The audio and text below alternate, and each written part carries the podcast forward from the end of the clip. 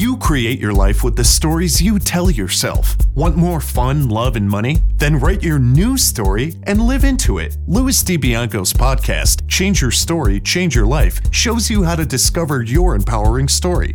You'll meet many successful people who have created magnificent lives, even when the odds were stacked against them. Plus, you'll learn the secrets of great storytelling that can explode your business. And now, here is your host, Louis DiBianco.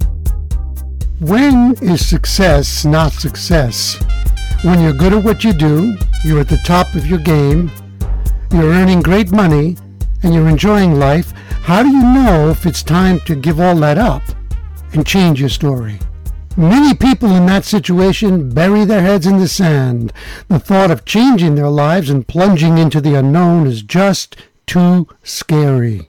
Today's guest is a man who had the courage to look at his successful life and change it for something different and unknown to him. It was the right choice. He left an 11 year career as an executive and partner in the banking industry and embarked on a riskier, more fulfilling life as an entrepreneur. Today, he handles most of the business affairs and coaching for two multi million dollar brands. I'll let him tell the story. I'm excited and honored to introduce a man who constantly inspires me and thousands of others to our show. His name is Chris Harder. Chris, welcome to Change Your Story, Change Your Life. Uh, thank you, my friend. Pleasure to be on as well. I'm pretty excited. I am too. I've been listening to your podcast on the money mindset, and uh, it's something that everyone should be should be listening to. Oh, grateful to hear that. Where were you born, Chris? So I was born in Wisconsin. Um, I kind of grew up and down, or grew up up and down the eastern side of Wisconsin. So Door County and Green Bay and Milwaukee, back to Green Bay. And um, it wasn't until I met my wife Lori that we kind of migrated over to Minneapolis and spent oh about six years there. Great city, by the way but we wanted warmer weather year round. We were just done with winter. And my brother, my only sibling, uh, lived in California already. So those were the two things kind of pulling at our hearts to get us out here in California. And that's how we ended up out here the past five years. Five years. What part of California? We're in Santa Monica, right on the beach here. Oh, nice, nice. Do you go uh, with uh, with Lori? Do you go um, rollerblading along the ocean? A lot of biking, a lot of running, a lot of hiking, very little rollerblading. Matter of fact, we've even talking about uh, getting a longboard, like skateboards, and mm. starting that. Here, here's the truth: Lori can rollerblade great. I cannot rollerblade to save my life, so that's probably why we don't take that route. I, I don't. I wonder why. You're a very athletic guy. Yeah, it's just something I never tried growing up. Um, everything else seems to come naturally. You know, surfing, you name it, no problem with balance rollerblading, I just feel like the most awkward human being on the planet. It's like like that baby giraffe getting its legs. If you've ever seen that video, that's what I look like rollerblading. so uh, you didn't come from a big family, did you? No. No. You, mentioned that. You yeah. Um, so I've got one sibling. That's my brother Nick, and um, we're very very close. And I'm very close with my parents. Both my mom and dad still married. Matter of fact, they've been married for 46 years, and they split their time. They live in Wisconsin in the summer, and they come out here for the winter in order to spend as much time with us boys. And what do your parents do? Well, they're both retired. Uh, my dad was an engineer his whole life, uh, half for the government, uh, building nuclear subs and aircraft carriers and all that cool stuff, and then half in private industry, building uh, at private shipyards and also private yachts. And then my mom, she was a social worker for a while growing up, but mainly was the woman, you know, running the household, taking care of us kids, raising us boys. Uh, my dad traveled a lot for work. And so, you know, my mom had to hold down the fort, and, and that's a full time job in itself, especially with my brother Nick and I. We, we weren't easy necessarily. Who influenced you the most when you were growing up?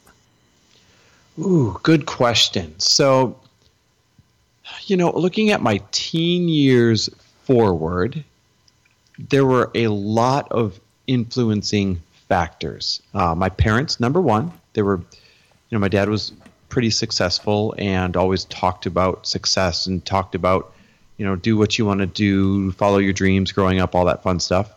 And then a lot of the the family friends in the neighborhood, a lot of their parents, so people that my parents hung out with, I remember they were a rather successful crowd. And there were a couple of them in particular that really rubbed off on me. I'd go over to their homes and, and they had beautiful homes and you know, they were entrepreneurs and, and sometimes I had more fun talking to the parents about, you know, life and business and that kind of thing than I did my my buddies my age. And so that probably started to rub off on me a little bit.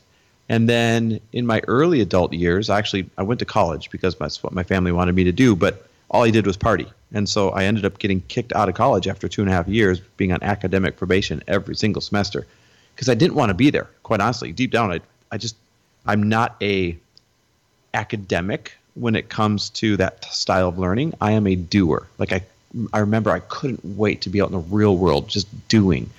And so when I got kicked out of college, I went and I got a business selling, uh, got a job selling cars at a car dealership. And this was in Wisconsin at the time and it was a Lincoln Mercury um, Ford dealership. And there were a couple guys there that really influenced me. You know, one guy, his name was Ron Vigil, and and he was a great businessman and great salesman, and, and taught me a lot about sales. And um, a couple other gentlemen as well, but Ron really stands out. And then, ironically, I got to meet one of the people that really taught me sales and really taught me business at an early age was in the car business, and that was Grant Cardone. I'm not sure if you're familiar with him. Oh back, yeah, yeah, yeah. This was you know a good 20 years ago, right? So, um, or maybe 19 years ago. He was back then. He would he was just a sales trainer, and he'd go around from city to city doing sales training up in front of a, a big conference room for dealerships.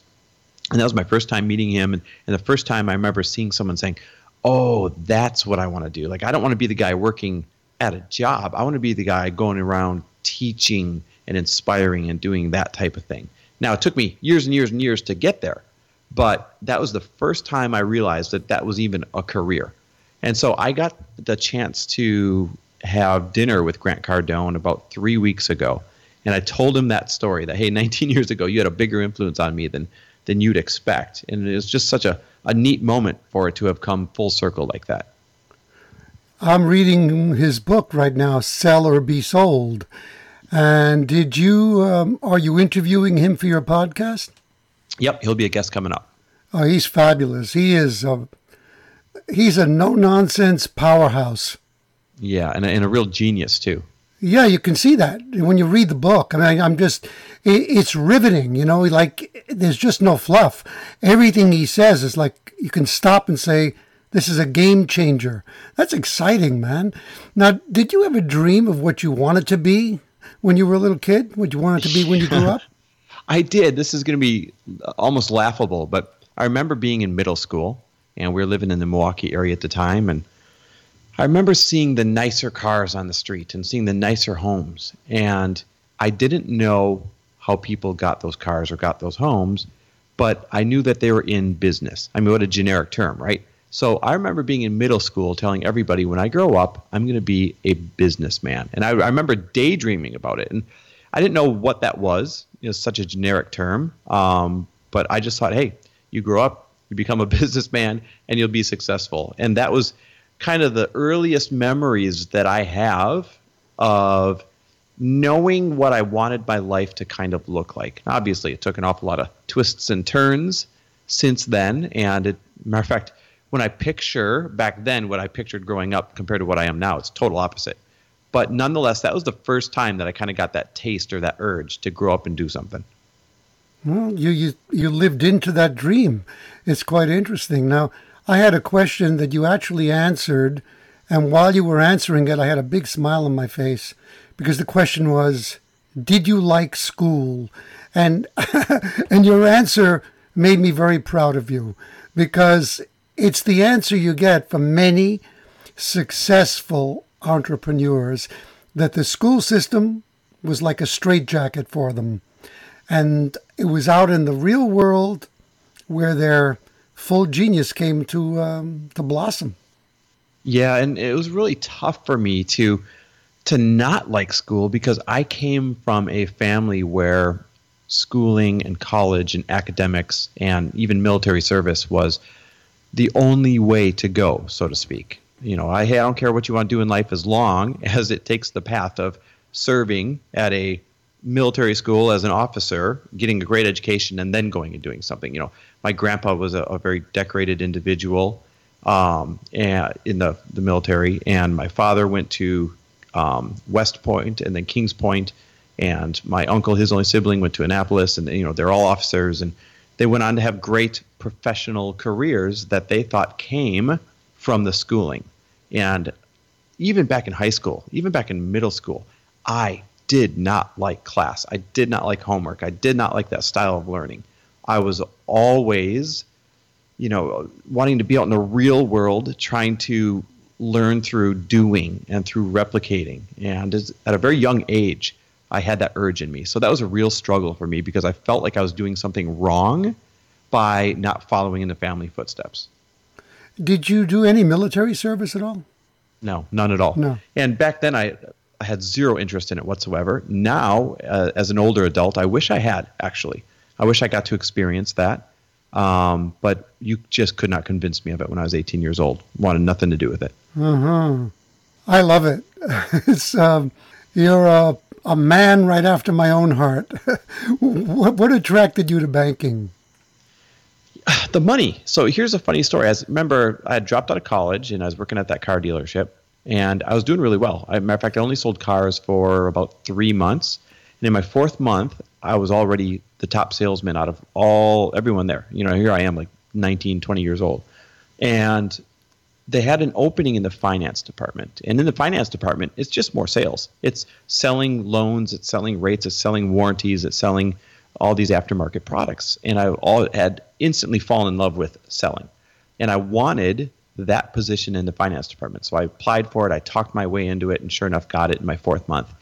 And then, obviously, I, I knocked it out of the park in, in the finance department as well. Became the top salesman there, and the head of that department ended up leaving several months later, and that opening was available. And I remember talking my way into that opening as well, based off my numbers and my ambition.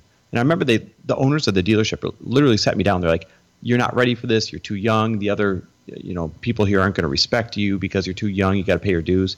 And you know, i thought bs you know there's no dues to be paid. The best man gets the job. And somehow i weaseled my way into it and ran that department and had a, a great time doing it and continued to sharpen my business skills and sharpen my negotiation skills and, and sales skills. And then the mortgage boom started to happen.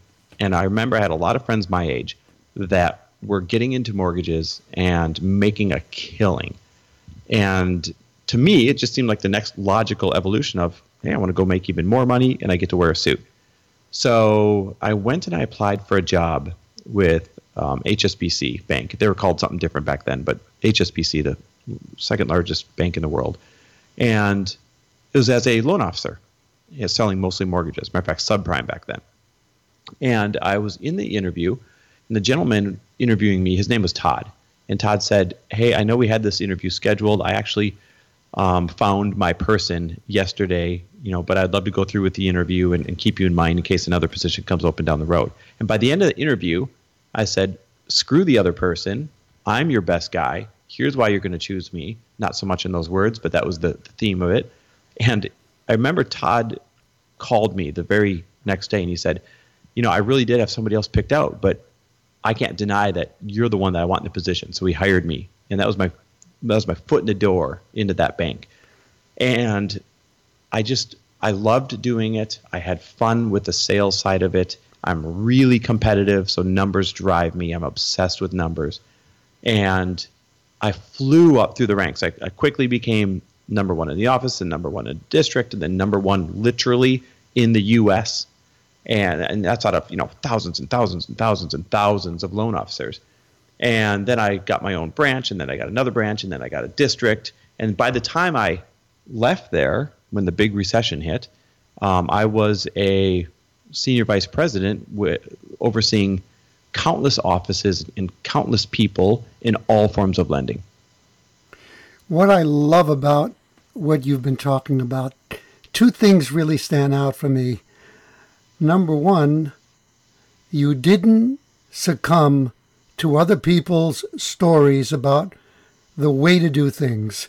You didn't wait for somebody to give you permission and say, now you're ready. You decided on your own that you were ready. And the other is to have the posture and confidence to follow through on that.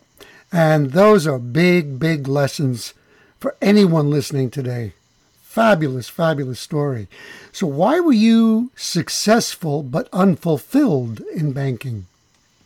So, here's what starts to happen to a lot of people in life you enter a career doing something you love. Because you love it, you do real well at it. Because you do real well, they then promote you into another role and another role and another role and another. And before you know it, you wake up one day and you are so far away from doing what you actually loved doing in the beginning because of all the different promotions and all the changes that you're no longer happy, you're no longer fulfilled. And it was a combination of that combined with the Great Recession that hit. And that took the entire career from a really positive developmental career where we're driving numbers and having fun to instantly turning off the faucet. Nobody qualified for anything. And I spent over a year just flying around, shutting down offices and, and letting people go, sitting there one by one saying, you know, I'm very sorry to tell you this today. We're closing down your office and I want to tell you about your severance package. And that became the lowest, most miserable point of my life, probably. Um, I remember being tired and gained weight, and it took a toll on Lori and I, Lori being my wife. And something had to change. And then finally, they came to me after about a year of flying around doing you know, closing down all these offices and being miserable. They said hey it's your turn. We would love if you'd stay with us ride this thing out and take a demotion managing a branch in jersey. Now i'm in minneapolis at the time. Or you can have your executive severance package. I said i'll take the severance package. And they said well wait a minute. Don't you want to think about it? Don't you want to go home and talk to your wife about it? I said nope. I said this sucks. I'm out of here. What, what am i getting And so that's how I got out of HSBC and then took a partnership with the very same Todd that I told you about before that hired me into HSBC. He mm-hmm. had left that bank um, a couple of years prior to the recession and started this tiny little mortgage brokerage. And it was kind of fledgling. It was just kind of there, barely, barely existing, few guys. And he called me the day that I got that I took my severance package, and he said, "Hey, I, I heard that you got laid off. I heard you took your severance package." I said, "God, how'd you hear that already?" He said, "Well, word travels quick, but I would love for you to come and partner up with me here and help me grow this thing." Because Todd and I had very opposite personalities, very opposite skill sets, and I knew what he was capable of, he knew what I was capable of, and we knew it kind of filled each other's gaps. So sure enough, I went and I, I took that partnership in a very junior role, and we went on to grow that mortgage bank from you know a small room full of a couple of guys to 36 months later at the tail end of the recession we are doing over 330 million dollars in loans. And we took it from a mortgage brokerage to a mortgage bank where you know you're lending your own lines of credit. The problem is despite that success number one i wasn't making the money that i wanted to make. Always reinvesting back into the, to the business and you know todd was a senior partner and, and, and kept the majority of it. And number two, um, I just didn't enjoy it. I wasn't having fun. I, I just I didn't enjoy. I'm going to be very frank. I didn't enjoy the industry. I didn't enjoy a lot of the people I was working with. They didn't resonate with some of the aspirations I had for this positive, healthier, um, more aspirational life. And so I knew I needed to get out of there. And it was when my wife's brand finally started to take off a little bit. And when we found network marketing, then that was starting to show a pretty positive trajectory. Lori and I sat down. We said, look at the trajectory of these two things. If I left, I think that together we could really do well on this. And sure enough, that's what we did. I pulled out and joined forces with Lori, and it's been a pretty awesome rocket ship ever since. You know what's great? The more you speak, I realize you have always followed your heart, and that is really – Very powerful. Now, how did you actually meet Lori? Lori and I met at a gym in Green Bay, Wisconsin. She had just moved back to Green Bay. Um, you know, she spent the first few years of her life um, partying pretty hard, having extra fun, as did I. And so she woke up one day and she's like, I'm not in a good situation. I need to move home and, and get my ducks in a row. So she had moved back to Green Bay to, quote, get her ducks in a row. And she was the new girl at the gym. Now, Green Bay is not a very big town, only 100,000 people. And so when somebody is new and attractive in Green Bay, you, you know that they've showed up. And she walked into the gym and the guy at the front desk hit on her, and then another guy went up to her and hit on her, and, and I didn't know either one of these things had happened. And of course, you know, I, I wanted to meet her as well. So I remember introducing myself as we are walking out that night. We happened to be parked next to each other after our workout. And I said, Hey, you're new here. And she looked at me and she said, Yep, and got right in her car and left. I mean, totally cold, wanted nothing to do with me whatsoever. And I thought, man, what you know, what a, what a B word. so I immediately kind of dismissed her based on on that first interaction, but we kept seeing each other at the gym, and um, it wasn't until maybe a month after that, uh, as she tells the story now, she felt kind of bad about the first interaction that we had, and, and she had come up and finally said hi to me because we kept seeing each other at the gym, and just kind of became friends first. Of course, I always had ulterior motives, and but I was willing to you know get my foot in the door however I could. Became friends first, and I eventually wore her down because I am a persistent son of a gun. I love that story. Now, when Lori was at the gym, was she doing some other kind of work? Because uh, I think we should share with our audience that your wife is a professional fitness model. Yeah, you know, she's had t- uh, tons of success. She's had over 10 different magazine covers, and, and her brand that she has now is a huge seven multi seven figure brand and, and she's just killing it. She's really went from fitness and turned it into self development because that was the side of fitness that she liked the most was dealing with the mindset. The body's never going to get right if you don't fix the mind first. But mm. back then, to answer your question, she had no idea that was a career that she wanted to take. Remember, she was just partying and wanted to get her life back in order. And so it wasn't until well into our marriage that she started to figure out that this was a career that she wanted to pursue. Um, it was my fault because once we got married, I, kept getting promotions, and uh, so I'd move her to another city. I'd say, "Go pick out a house, fill it. I'll be back in a while," and I'd jump on an airplane. And then a year later, I'd move her to another city. I'd say, "Go pick out a house, fill it. I'll be back in a little while." And that was, looking back, that was not a good way to live. But that was the the facts of life at that moment. And it wasn't until, so she never really got a chance to get a career going. And it wasn't until the recession hit and I came home and I said, babe, you know, first, first I took $150,000 pay cut. I'm like, hun, this is bad news. Then several, several months later, I took my severance package and I said, all right, babe, I lost my job. We have to sell everything and we have to start over because we were living way beyond our means because I was young and thought that this would last forever. And so I said, babe, we got to sell everything. We got to totally start from scratch. And we've got no money coming in. And she said, whoa. And that was her wake up call to start contributing. That was her wake up call that maybe she needed to find a career that she loved and could be successful in so that we would never have all of our eggs in one basket again. And that was the catalyst that she needed to become the, the juggernaut that she is today. So, did she begin as a personal trainer? She did. Um, I remember. Well, actually, she, she went. She got certified as a personal trainer, and she started training at this big box gym. It's a big chain across the U.S., and they paid six dollars per half hour session. Yes, a whopping twelve dollars an hour if you could get back to back sessions. And we look back at it as laughable now, but that's where she sharpened her teeth and learned how to train people. And, and it wasn't more than six months into that when we said this is ridiculous. Like we could just do this on our own. So we leased a warehouse space. We built it out as cheaply as possible, and she started her own fitness studio. And the fitness studio went on to become more and more successful. And we also realized a lot of the women that she was training could only train once, maybe twice a week, whether it was finances or time. How else can we help them and receive more money at the same time?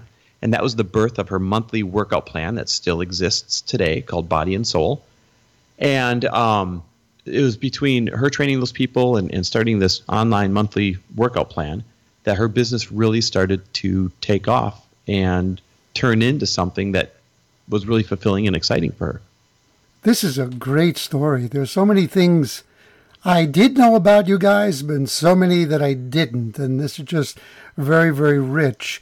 Now, you mentioned uh, casually before that, you know, she was involved in network marketing. You sat down and you kind of decided to partner with her. But I know that there's much more to that story, that your transition into network marketing wasn't a smooth and easy one. Can you want to talk about that?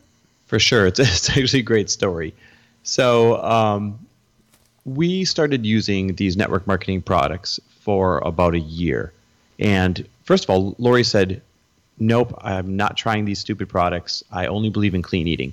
And it wasn't until she was getting ready for a fitness competition and her body stopped responding to the normal way of, quote, clean eating that she would always do. And she went to a fitness competition and was expected to win and instead totally bombed. So I remember she came home and she was crying and she's like, I don't want to do this anymore. It's too much work. And the woman who had been asking her to try these products, she saw her the very next day and told her the story. And her name was Holly. And Holly looked at her and said, For the love of God, I've been asking you for almost a year to try these products.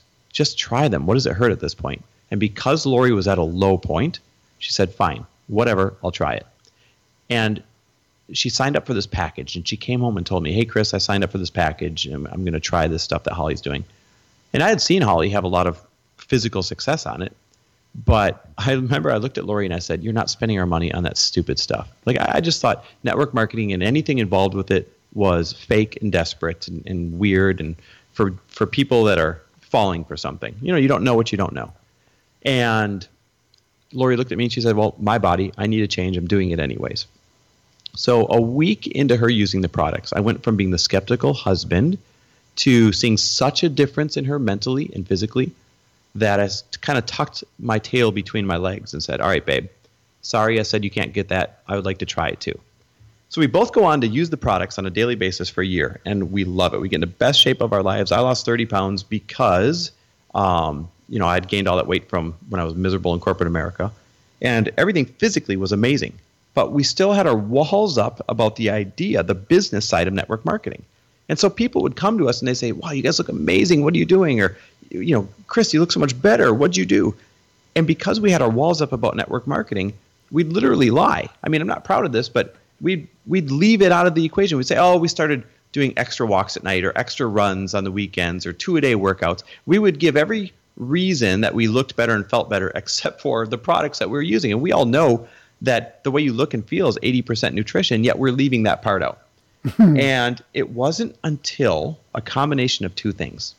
Number one, me being so miserable in my partnership in that mortgage bank. I mean, really miserable. We knew something needed to change for Lori and I. And number two, one of Lori's girlfriends stopped her on a walk and she said, Listen, I know you're doing something different. I heard you're doing something different. What is it? Because I'm dying over here trying to get this weight off. And Lori looked at her and she said, Yes, I'm doing something different. I'm so sorry to tell you. I wanted to tell you, but I was so afraid you were going to think I was trying to sell you or get you into this network marketing thing. But, you know, it's these products and they've absolutely changed our lives. And so Lori or, or Jackie looked at Lori at this moment and she looked at her and she goes, You bitch. She goes, What kind of friend would let another friend sit here and struggle knowing that you had something that was working all along? And this was like this massive aha moment for Lori. I remember she came home that night. She was all excited to tell me something. She said, Chris, I got to tell you what happened today. Jackie sat me down and she said, How dare you let me struggle when you've got something that works? And she said, I think we need to start doing this business. I think we need to share these. You're miserable. What does it hurt? And I looked at her and I said, Nah, I'm not doing network marketing, but I'll tell you what, if you want to go share that with some of your friends and, and make a little bit of money, then maybe I'll take it serious. As a matter of fact, I said to her, I said, if you can make my car payment that I was stuck in, because I, I was upside down in the car loan, I literally couldn't get out of the car loan. The car was not worth what I owed on it. So I said, if you can make my car payment, then I'll I'll consider this. A couple months go by, she makes my car payment. She's all excited. She's like, look, this actually works. I said, no, no, no, no, no. I, I moved the finish line. I said, if you can pay for our monthly apartment payment, then then I'll take it serious. So three more months go by. She makes the monthly apartment payment, and she's like, "See, it works." I'm like, "No." I'm like, "I'm not doing this. If you can make five grand a month, then I'll take it serious." Three more months go by. She makes five grand in one month, and she sits me down. And this time, she doesn't ask me if I want to do it. This time, she looks at me and she says, "Chris, you're either a part of the solution or you're a part of the problem. Which side are you going to be on? And it was with that ultimatum and that deep knowing in my gut that I actually wanted this to work because I was so miserable. I said, All right, babe, I'll do this with you. I'm in. And she said, Good, because I'm dragging you to an event and that's where we're going to go learn how to do this. And we came home from that event. I remember on the airplane looking at her and saying, Oh, babe, we are going to crush this. And we never really looked back from there. This is after the event, right? Yep, right after the event. Wow, that that is fabulous. Okay, you made a decision, you were excited, and you were in. But I'm willing to bet that you still had to do a mindset shift in order for you to fully embrace and fully fall in love with and succeed at network marketing. Am I right? And if so, can you talk about that?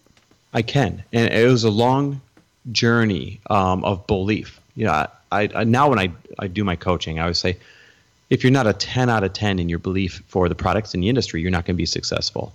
And I was probably a 5 out of 10 at first, and then a 6 out of 10, then a 7 out of 10, and so on and so on. And the way I became a 10 out of 10 was number one, I went to as many events as possible because every time I was there, I would learn something new about the industry, I would learn something new about the company, but best of all, I would see the physical before and afters on the stage. I would meet the people, I would hear their stories. Same with the financial before and afters. And it was all of those examples, one after another after another, that slowly started to increase my belief, right? Seeing is believing. Um, also, our own physical success just kept getting better and better and better. And I ended up in the best shape of my life. And that fed into me becoming a 10 out of 10. Then um, Holly, who had gotten us started, she was having massive financial success and she was a good friend of ours. So that helped me become a 10 out of 10. But then, best of all, I decided that I wanted to believe in it. I needed to believe in it for us to really get as good as we could possibly be in this industry. So I sought out my own evidence. I sought out my own propaganda. I Googled things that would support the industry. I Googled things that would be positive propaganda that would help me believe. I read the right books that would help me believe. I um, went to a couple of events outside of the company events to do my own investigating and you know build belief in the industry. And it was all of those things over a period of time that took me from i would never do that to i can't imagine not doing this. Wow that is really great. What you just described is that process of recognizing that everything we do is based on a story. And why not make it an empowering story?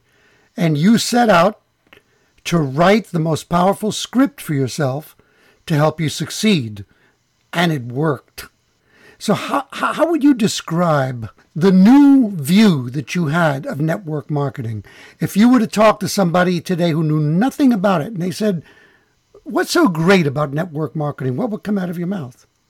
Well, here's what I love about it it is the best way to learn entrepreneurship because there is little to no risk whatsoever, but the upside for income and the upside for educating yourself on business is sky high. It's limitless. And so, for example, if you are involved in a company where all you have to do is eat the products in order to be eligible to do the business, then that's food you'd be consuming anyways. So that eliminates the risk part, right? Now, now I'm not risking anything. I'm not risking any capital. It's food I'd be buying eating anyways.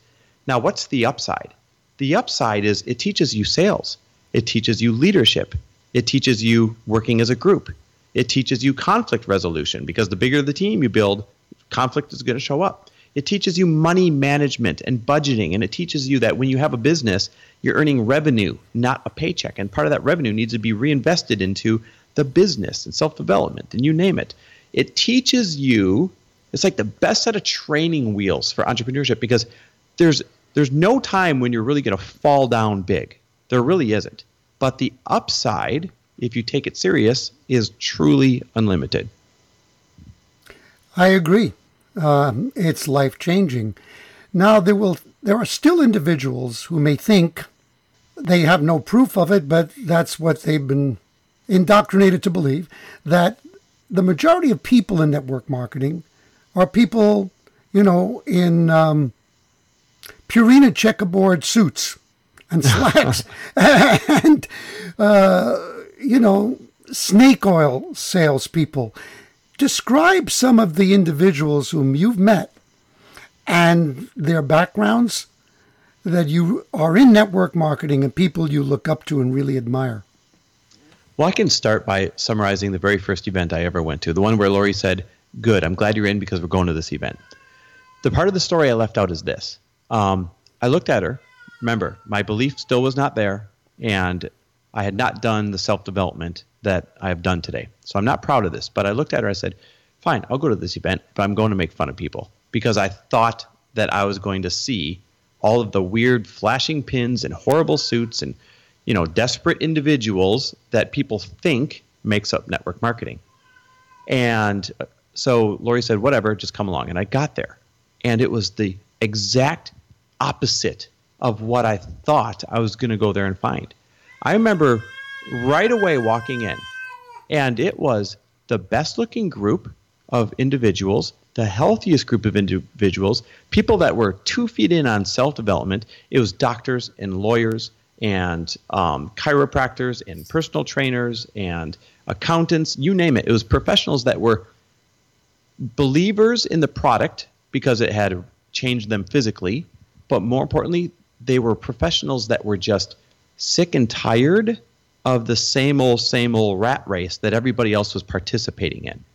And they saw this as an opportunity to own their own business and get out of that rat race. So I got there and I remember seeing all of these great looking professionals and realizing, whoa, these folks are just like me. It's not what I expected to find. Um, you know, I'd like to say I'm so glad I was open, but I wasn't open. I was just going because my wife told me to go. But nonetheless, thank God I went, or I wouldn't have realized who really participates in the network marketing profession. And I guess the bad reputation comes from two things. For anyone who says, eh, I don't know, you know, I've only had a couple bad experiences with it, and so that's what I'm judging it with. Hey, that was me. But the bad reputation comes from really a couple things. Number one, it's the only industry in the world where whether you're qualified or not, everybody gets to try. Think about that. There's no interview, there's no barrier to entry. There's no show me your resume or have you had training to do this. Unfortunately, everybody in the world gets to try. And so that means the talented, classy people will try, but also the non talented or non classy individuals will also try.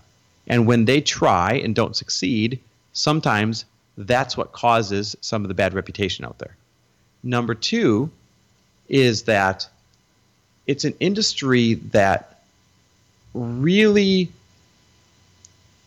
cha- that that really changes you from the time you get in to the time that you become successful in it. It's really a it's less of a business and more of a self-development journey that happens to have a paycheck attached to it. And so when people get in and dip their toes in it and get out, they really haven't had the self-development or the training in order to put their best foot forward and leave a good impression. It's the people that get in and say, okay, I'm going to treat this like a real business and I'm going to give it a fair, you know, one year shot or two year shot or three year shot before I, I leave. Those are the individuals that get the training and the self development to really represent the industry in a, in a positive light. And then lastly, I'd say this the industry is no different than any other industry. It's going to have the majority of people are good characters, but then there's going to be some bad actors, and sometimes those bad actors are the loudest, unfortunately. You know, whether it's the NFL majority of good dudes in there, but there's a few bad actors, or the NBA, or you know, look at doctors. The majority are, are great human beings, but there's some bad actors that you see in the news every once in a while. There's not a single industry that is immune from the bad actors, and the bad actors, unfortunately, are the ones that get all the press. You know, that is one of the most lucid and well grounded explanations I've ever heard uh, describing the network marketing profession. It's wonderful. It's important knowledge to put out into the world. How has network marketing affected your marriage? Oh, I love it. So, pardon me. It has grown, it's helped our marriage grow in so many different ways. And that is when you own and work a business together, some of the positive things are this it's great to have a common goal, it's great to be able to dream together, it's great to have wins and, and success together and reasons to celebrate together. All those things are the obvious that improve your relationship. The less obvious things that improve your relationship are things like learning how to work together, learning how to communicate better, how each one wants you know each other to communicate with each other, um, learning how to deal with finances together, learning how to play to your strengths and trust the other person to play to their strengths instead of watching over them or double you know double checking their work. It's those things that are less obvious but far more beneficial to a relationship because there are way too many relationships out there where they're never forced into a situation where they have to learn how to communicate each, with each other. And they wake up one day and they say why have we become strangers? or why do we resent each other? You know they're not forced into a situation where they have to learn leadership together and playing to their strengths because one goes off to his job and one goes off to her job and you know away they go so for all of those reasons it's made our marriage much much stronger you know chris you've just described a business that will make you exceptionally healthy will make you exceptionally wealthy and encourage and enrich your love relationships. You know what I have to say to that? That sounds too good to be true. right. oh, that's fabulous. I just love it. Why did you start a podcast called For the Love of Money? Uh, I started For the Love of Money because I'm tired of this class war that we hear so much about right now, where people look up to those who are successful or wealthy and say, You are greedy, or you must have screwed someone to get there, or you know, all these old sayings that we grew up with about the rich being evil. And I also saw way too many entrepreneurs, way too many entrepreneurs that had the talent, had the know how, but had way too many limiting money mindset beliefs to maximize their talent and maximize their know-how. You know, they, I, I could list a thousand people that have the ability to make a million bucks a year. They have everything it takes. But unfortunately, their self-worth, their money mindset has them capped at 100 grand or capped at 50 grand. And it was all of those people that I wanted to reach to help them become unapologetic about their pursuit of wealth and unapologetic about the fact that they want to both have nice things and help other people at the same time. That is great. What have you learned about yourself by doing the podcast and exploring the kinds of questions that you do? Oh man, um, lots of things. Number one, I've had to budget my time even better. You know, it's it's a hungry baby, right? So it's a whole brand within itself. Um, I've learned just how much I love talk and i kind of already knew this but i love talking entrepreneurship i love talking business so i get to have conversations like this day in and day out but it's confirmed how much i enjoy doing that um, i've had to learn a lot about you know marketing yourself as a brand. And, and luckily we kind of sharpened our teeth on that through lori first so i was able to borrow a lot of those lessons. But at the end of the day running a, a podcast i think the number one key is this and, and you do this very well by the way. Set up questions that are well thought out and then give the other person the space to talk as freely and as long and make whatever point they need to make. There's too many podcasters out there where they keep interjecting or they they interrupt or anything like that. And that's when it starts to become awkward or, or not come off very well. And, and that's one thing you do very well. You come up with excellent, well thought out questions, and then you give the other person the space to deliver whatever message they need to. Thank you very much.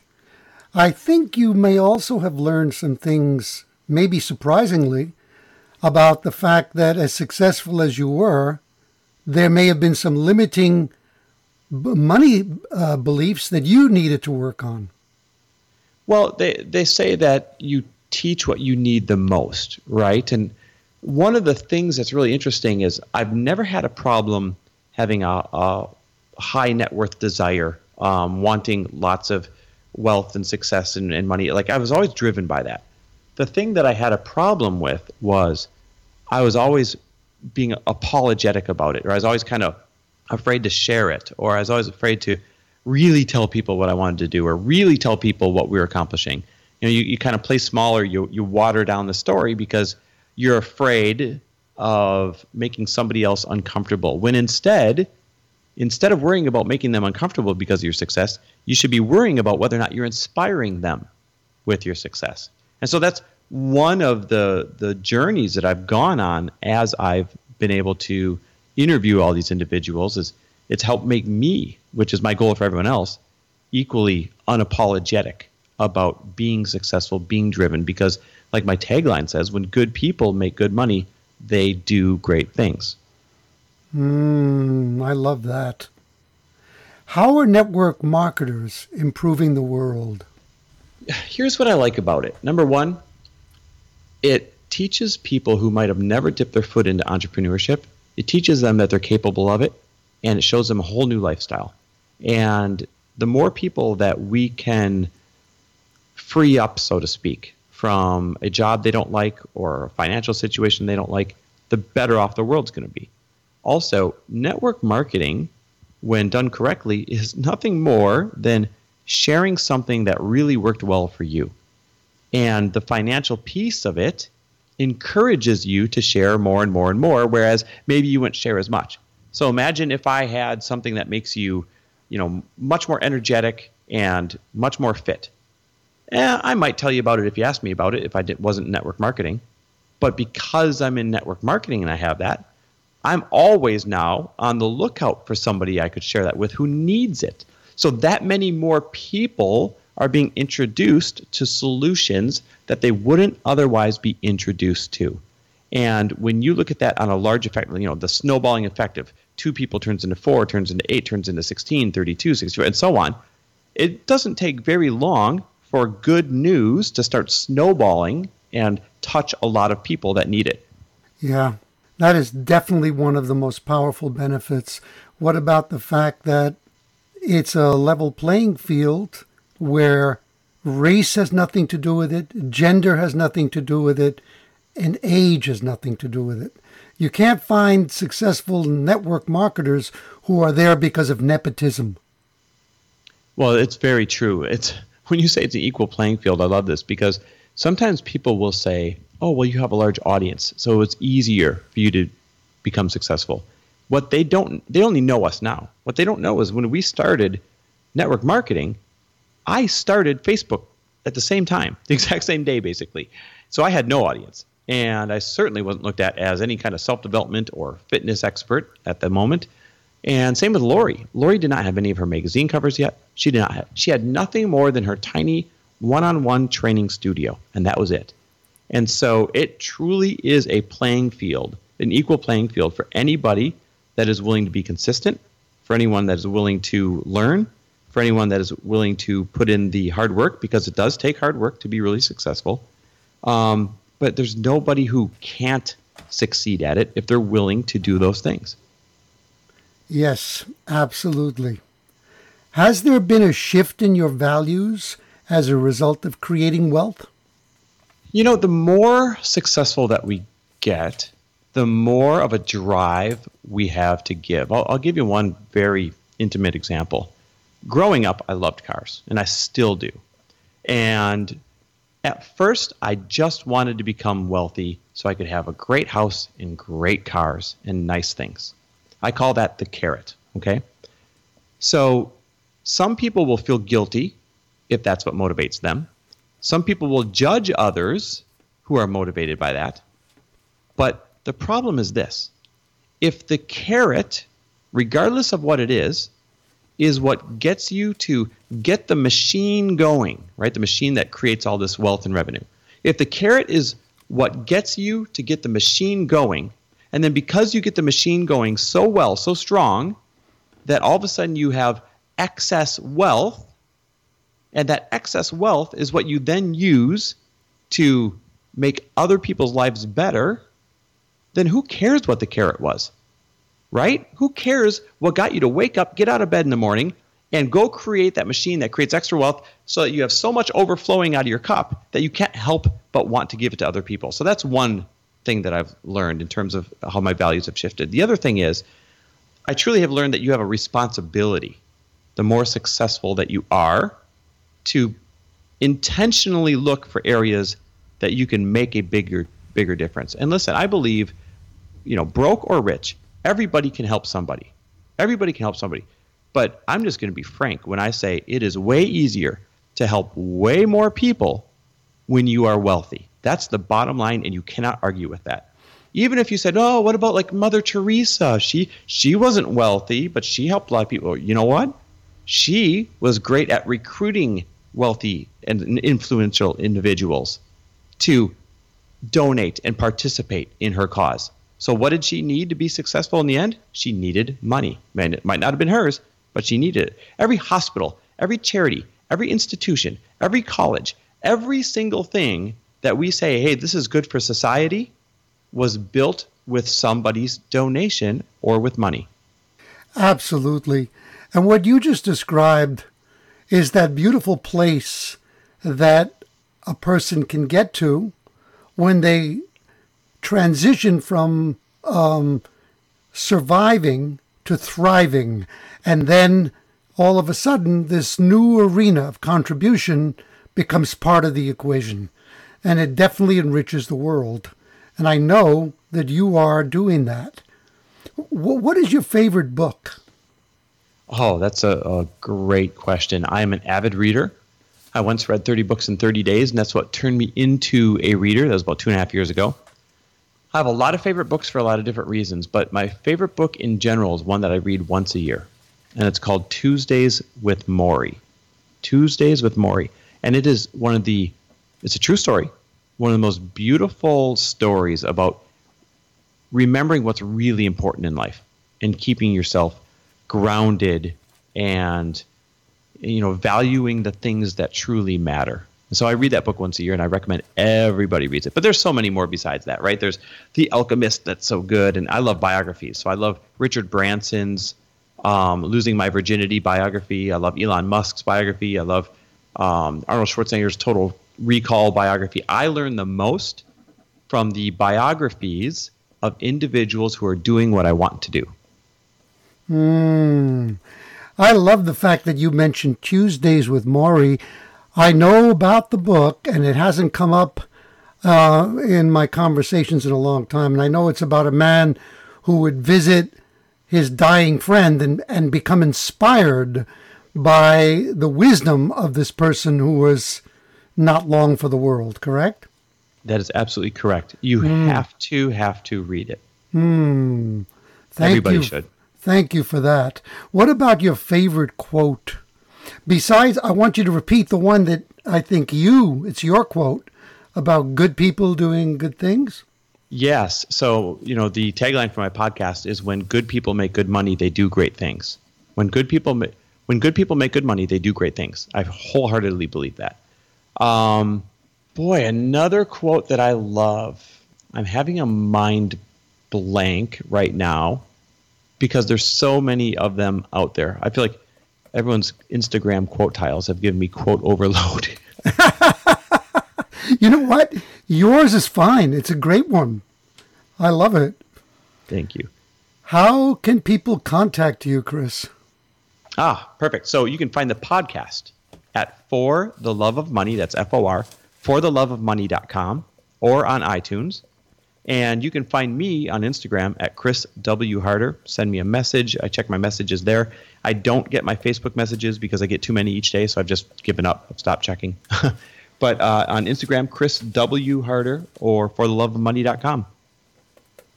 Beautiful. Any final thoughts for our storytellers? Yeah, absolutely. Um, if I look back, I'm turning 40 this year. And I know that's not the biggest sample, but it's also not the shortest shortest sample of life either. And when I look back at the things that have made me the most happy in life. It's when I got to share in my success with somebody else. And actually, you asked for a quote before. I just remembered another one that Lori and I love. And that is nothing has any value until shared. Think about it. Nothing literally has any value until shared. You when you get a promotion, what do you want to do? You want to share it with a friend or a loved one. You know, you can't wait to tell someone about it. When you get a new car, you can't wait to show it to somebody. When you when you do something great, you know, even though you're supposed to some people say you got to keep it to yourself. I, I say forget that. I say tell people, share that you did something great because it's going to make you feel even better that you did it and you're going to inspire other people to do it. So everything you're accomplishing in life, everything you're doing, make sure you're sharing it with somebody because that's when the real value comes out of it. Hmm. Do you know who said that? Who uh, is that a, a specific quote from an individual or is it just I don't know. We picked it up from somewhere else, but the minute we heard it, you know, nothing has any value until shared. I can't tell you how many times Lori and I talk about it because it's just spot on. That is wonderful because it definitely resonates in your life. Now, we don't talk about earnings on this show, but I think it's good if people get an idea. Chris talks about creating wealth. He's not a theoretician who's read books about it. He's a man who's actually done it and doing it. Could you give us uh, a hint at the kind of money that you and Lori earn? It is not quite eight figures yet, and it is certainly not beginner seven figures. It's right mm. in the middle. That is beautiful. That is beautiful. So you have created a true life of choice for yourself. Yeah, we really have. And that's what it does create for you a, a life of choice. People say, oh, money doesn't make you happy. I agree. Money is a magnifier. If you're a miserable jerk, it's going to make you a larger miserable jerk. But if you're a happy person at the core, and if you're a good caring person at the core, it's going to make you way happier and able to care way larger. You know, I believe a lot, and I think you do too, and the energy that people communicate that tells us a lot about who they really are. And the energy that you communicate is centered, relaxed, and genuine. And that is a testament to how you've aligned your wealth with your principles as a human being. I, I can't thank you enough, my friend. You are truly an inspirational person. I'd like to ask you will you be speaking at your company's annual event in next month? This is the first year that I'm not, um, which I'm kind of excited about. I love when I get to get up there and speak. You know, speaking in front of 15 or 20,000 people is a, is a rush. And I love being an educator. But I'm kind of excited to be able to be a participant without all of the work and rehearsals and all that stuff that goes into it. So it's it'll be a nice break for me to view it from the audience this time so I can be that much better of a teacher again the next time. Thank you. Thank you so much. You've contributed, uh, well, something priceless to my listeners that I affectionately call my storytellers today. Chris, thank you, and thank you for your time. Totally my pleasure. You did an excellent job of just giving me the gift of the space to tell the story, so thank you. I received that. Thank you again, storytellers, for spending time with me and Chris Harder today. Today's show is very powerful, I think you will agree. Definitely pay it forward. Let people know that they can hear it on iTunes, Stitcher, Google Play, TuneIn Radio, and at the website changeyourstorypodcast.com. Make sure that you download your free gift at the website, the ebook that I've created for you, Storytelling Secrets for a rich life and business. Chris shared his passion and excitement for some great books today. One of them that stands out is Tuesdays with Morrie. Take advantage of the offer from our sponsor, Audible, and download for free an audiobook of your choice from more than 180,000 titles and also get access for an entire month to all of Audible's service for free. Simply go to www.audibletrial.com com forward slash story power. I would love to know what you received today from Chris. Send your messages to Louis, L O U I S, at changeyourstorypodcast.com. I want to share something with you.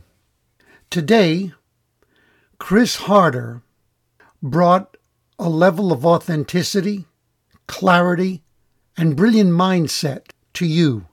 He offered it to you in this podcast. If you're really open to it, it's a game changer. It can actually change your whole quality of life, or at least begin the process that would lead you to that change. Some of you will open yourselves to that, and some of you won't. One of my mentors said this powerful thing once that I'll never forget. All pain comes from resistance. I want you to ask yourself this next week what are you resisting? What are you resisting that, if you allowed, would take your life to a whole new level of enrichment? I challenge you to find the courage to go beyond your resistance. Begin by asking, How can I change my story and change my life? Tune in to the next episode of Louis DiBianco's podcast. Become unstoppable as you learn to change your story, change your life.